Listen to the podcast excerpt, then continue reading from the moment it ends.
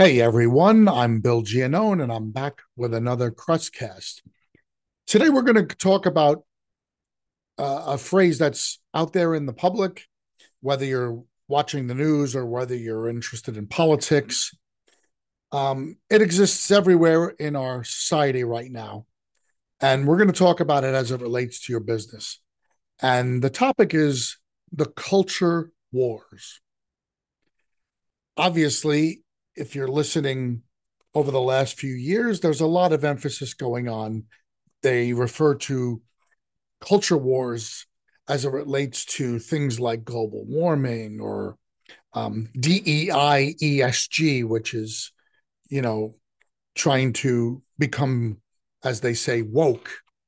I want to stay away from the politics, obviously, because that really is very personal to each person. It has nothing to do with generic business coaching. So, what I will do is I will talk about culture wars and culture warriors in general. People who are trying to, to defend a certain thought process or way of life become what they call culture warriors. And they are very, very strong in their belief system.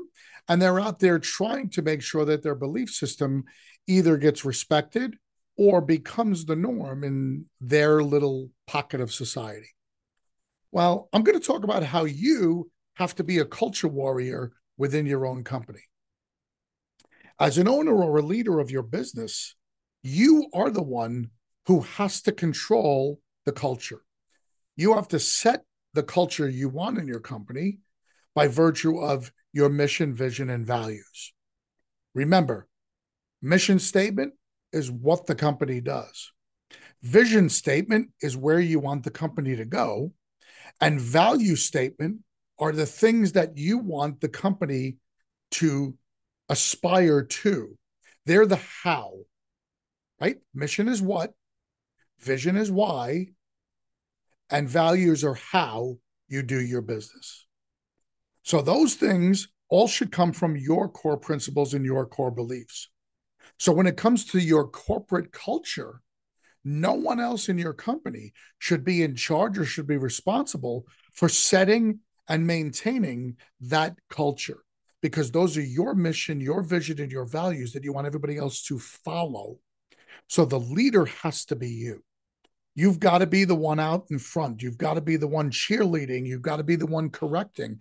And you've got to be the one guiding. You've got to set those guidelines, those bumpers, as we say to make sure that everybody colors inside the lines or make sure that everybody's doing what you want them to do, how you want them to do it. It's very important.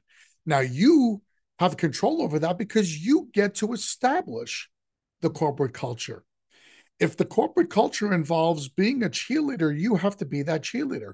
If the corporate culture involves how people treat each other, you have to be the one establishing that level of treatment, that level of care.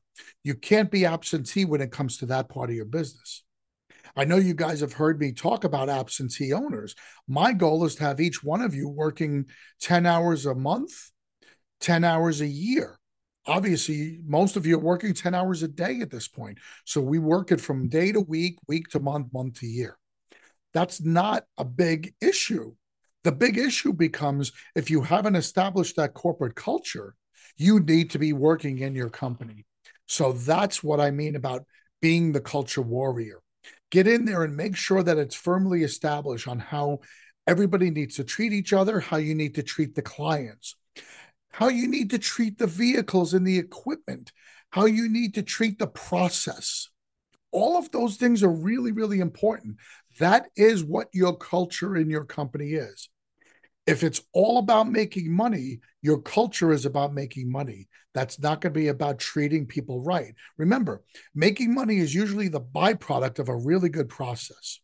So that process should be the first thing that you set up and respect the process breaks down if you have individuals who are very selfish. So you have to be selfless. You have to work for others. Even if you hire selfish people, they need to understand that they have a part to play within the process and they can't own everything. So your culture has to reflect your wishes, wants, and desires. And then you have to drive that every single day. So be a culture warrior. It's not a bad thing. You have to fight for your company. No one will ever fight harder for your company than you will. So make sure at the end of the day, when you are trying to establish the way, the how, and the why your company does things, that you are the one keeping everybody in line, that you are the one establishing it. You're leading by example. I'd much rather you do that within your company than go out and try to sign up a bunch of plumbers or a bunch of agents to give you work or to be the guy out on the truck shaking hands with every homeowner and trying to do all the work yourself. I would much rather you establish your core principles within your company culture. So now, before we go any further, you have to ask yourself within your company, are you the culture warrior? I hope this gives you a little bit of uh, food for thought. My name is Bill Giannone. On behalf of everyone here at the Crest Network, I want to thank you very much for listening today.